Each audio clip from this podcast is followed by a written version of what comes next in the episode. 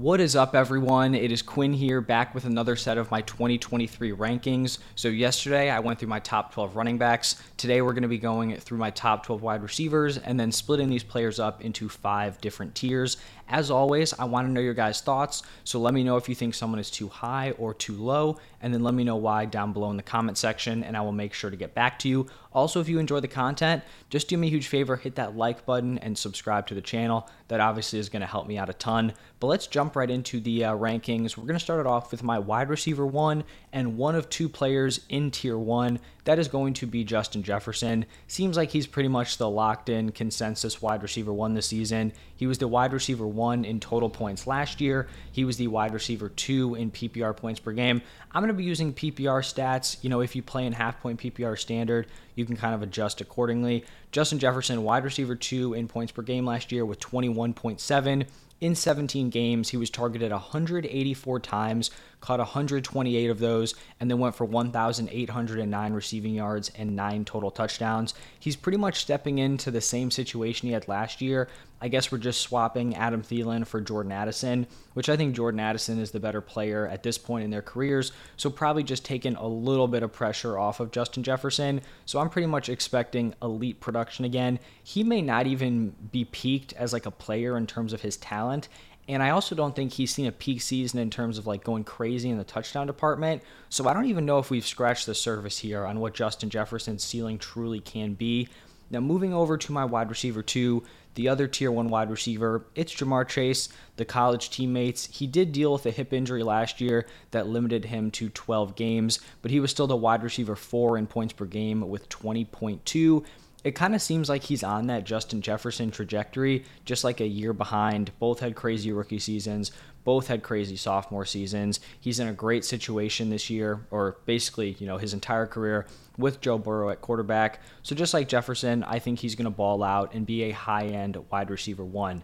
Now we're kind of getting into the point of the rankings where we almost have like these older, just elite wide receivers so tier two is going to start off with Tyreek Hill, my wide receiver three, and he was the wide receiver three last year in points per game with uh, a 20.4. And then just like Jefferson, he kind of did that while underperforming in the touchdown department.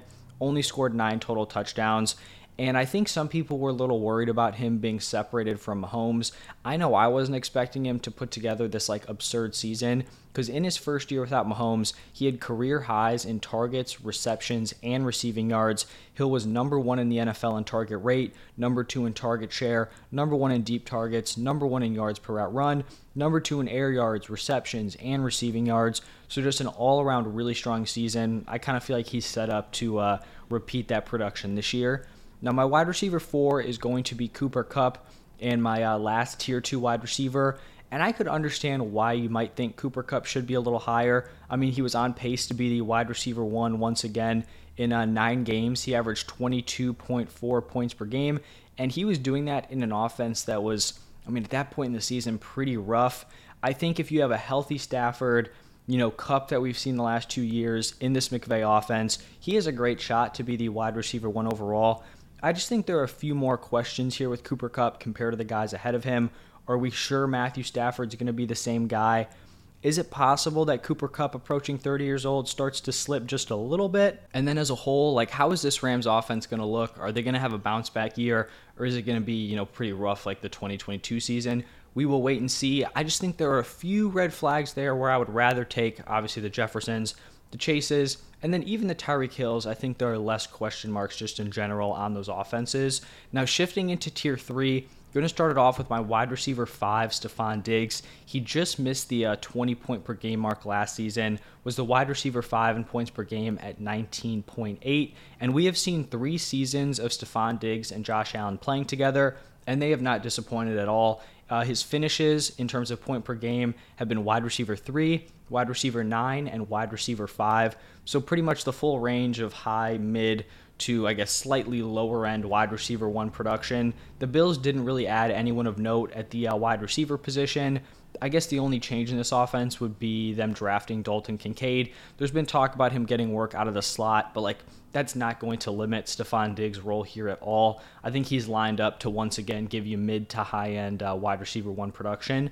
Now, my wide receiver six is going to be CeeDee Lamb, and I actually moved Lamb up one spot last minute. A few minutes before I was going to record this, I was thinking through some things, and I ended up settling with him here as my wide receiver six. Last season was a big time coming out party for him as a player. You know, he did it in less than ideal conditions, which I think is kind of really important when we're looking at his trajectory moving forward. He was the wide receiver seven in points per game at 17.7.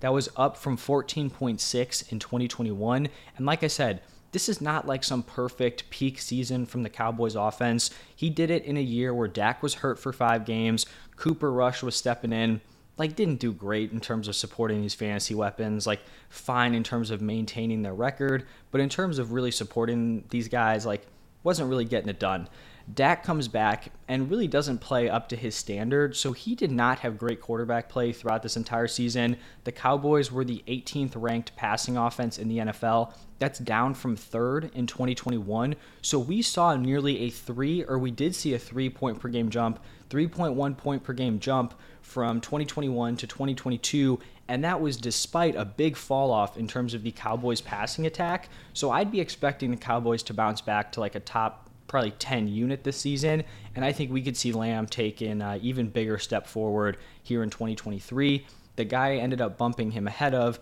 was Davante Adams, who's my wide receiver seven. And I actually think he's kind of an interesting player to look at here in 2023. In his first and only season playing with Derek Carr, Adams finished as the wide receiver six in points per game. And Derek Carr just absolutely funneled targets towards Davante Adams. 180 targets on the season. He had the number one target share in the NFL, number one in air yards, number one in touchdowns, was also second in deep targets. If I had to guess, I think those deep shots are probably going to be scaled back a little bit here with Jimmy G coming in. That's just, you know, not his game. But I still think Jimmy G is just going to be absolutely feeding Davante Adams. But I do think we have to just point out, just throwing it out there, Davante Adams is getting to the age where like a potential fall off is going to happen in the next few years. So at 30 years old, I'm not saying it's going to happen this year, but a dip is coming at some point and that's the main reason why I bumped Lamb over him. Like these fall offs can happen kind of quickly. Remember Julio Jones, I believe he was like the wide receiver three one year.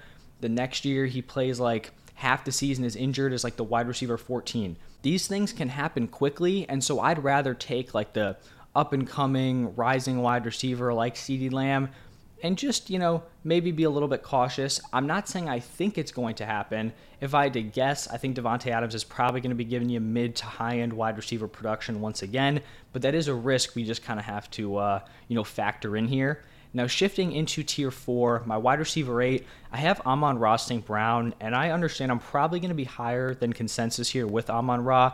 He was the wide receiver 10 last season in points per game, but he actually left two games early on with injury where he played less than 30% of the snaps. If we remove those two games, on the season, he would have averaged 18.6 PPR points per game in those 14 healthy outings. That would have put him ahead of CeeDee Lamb and just behind Davante Adams. He also did that while only scoring six total touchdowns, which is, you know, using his volume how involved he was in this offense, that is a very, very low number that I think is bound to improve. So heading into year three, I think Amon Ra is likely still improving as a player, and I do think he could challenge to be a legit high end wide receiver one in a peak season.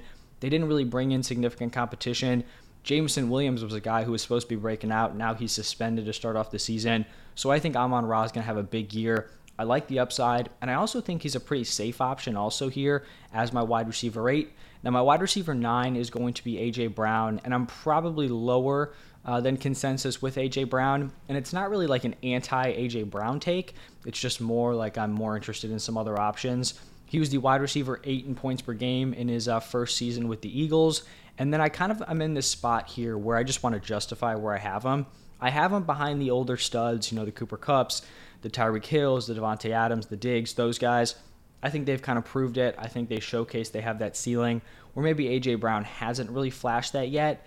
And then just looking at AJ Brown compared to guys like CeeDee Lamb and Amon Ra, I can see significant paths to improvement for both of those guys.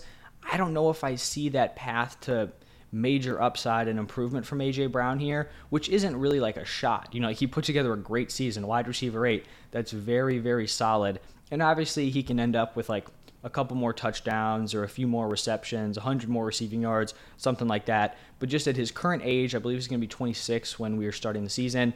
I don't think he's going to be making a huge jump in ability like we could see from an Amon Ra. And then also, he's coming into the season with similar weapons. Devonta Smith's probably going to be better. The only big change to their offense was uh, D'Andre Swift coming in, which is probably you know, only going to hurt AJ Brown's fantasy outlook. And I understand, you know, this is probably nitpicking, but just kind of trying to explain why I have him below the others. I think it's just the lack of elite, elite upside that I think we can get out of the older guys, and then also some of the younger options. Now we're going to shift into uh, tier five. And I do think there's probably a decent fall off here from AJ Brown to the tier 5 guys, but my wide receiver 10 is going to be Garrett Wilson, and his previous production just straight up is not going to compare to anyone ranked ahead of him here, but I think he could be in store for a big, big jump heading into year 2. I feel like almost everyone views Wilson as like a future star wide receiver. I think we saw that with how he flashed as a rookie. I think the big question is just whether or not he's going to make that leap here in 2023 and I'm willing to kind of just take the swing and pick them ahead of some of these like safer wide receiver two options on their teams, especially like the Tee Higgins, the Devonta Smiths. You could even throw Jaylen Waddle in here, who I'm going to talk about next. But I'm kind of banking on that second year leap coming in here, you know, combined with the fact that he has the major offensive improvements with Aaron Rodgers coming in. So I think he can take that leap. I think if he does take the leap, we're going to be looking at a lot of upside here with him as my wide receiver 10. Just mentioned him, my wide receiver 11, Jaylen Waddle. He finished the 2022 season as the wide receiver 12 in points per game at 15.2.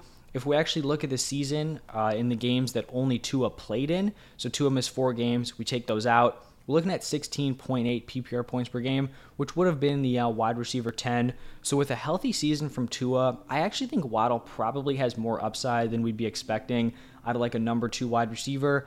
But as long as Tyreek Hill is healthy, I don't really see him having that like high end wide receiver one upside. But the dude is still fantastic, big play machine, number one in yards per target, number one in yards per reception, which is why I have him here as a uh, wide receiver one.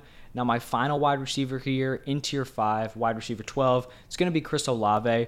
And just like Garrett Wilson, we're kind of just shooting for that second year breakout. In 15 games, Olave went for 1,042 receiving yards on 72 receptions as a rookie.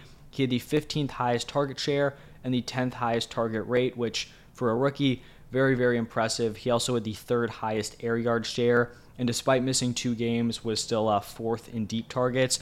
I think Carr is a massive upgrade over both Jameis Winston and Andy Dalton. And I feel like, you know, Wilson has gotten a lot of attention in terms of like the rookie who's going to take this huge leap in year two. But I also think Olave is right there and really could surprise some people this season. So that is going to uh, wrap it up for my top 12. Like I said at the top, let me know who you think should be higher, who should be lower.